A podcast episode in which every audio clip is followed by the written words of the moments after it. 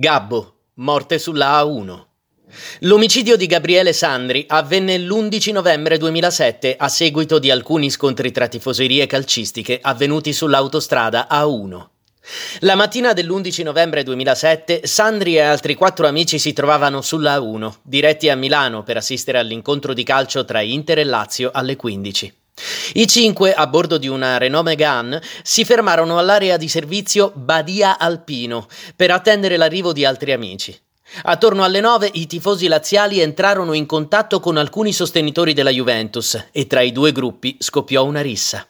I tafferugli attirarono l'attenzione di una pattuglia della polizia stradale che si trovava sul lato opposto della carreggiata e che, azionata la sirena, si portò a bordo strada. Mentre il gruppo con Sandri risaliva in auto e si accingeva a ripartire, l'agente Luigi Spaccarotella, secondo la sua testimonianza convinto che i cinque stessero fuggendo a seguito di una rapina, scese dall'auto di servizio e da una distanza di circa 50 metri esplose due colpi di pistola. Il secondo proiettile oltrepassò passò la rete divisoria fra le carreggiate e raggiunse la Megan, che nel frattempo si era messa in movimento, centrando al collo Sandri, seduto al centro del sedile posteriore.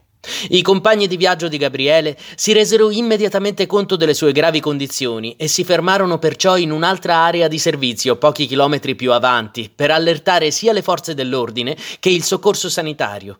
Ma l'ambulanza giunse sul posto quando ormai il ragazzo era già deceduto.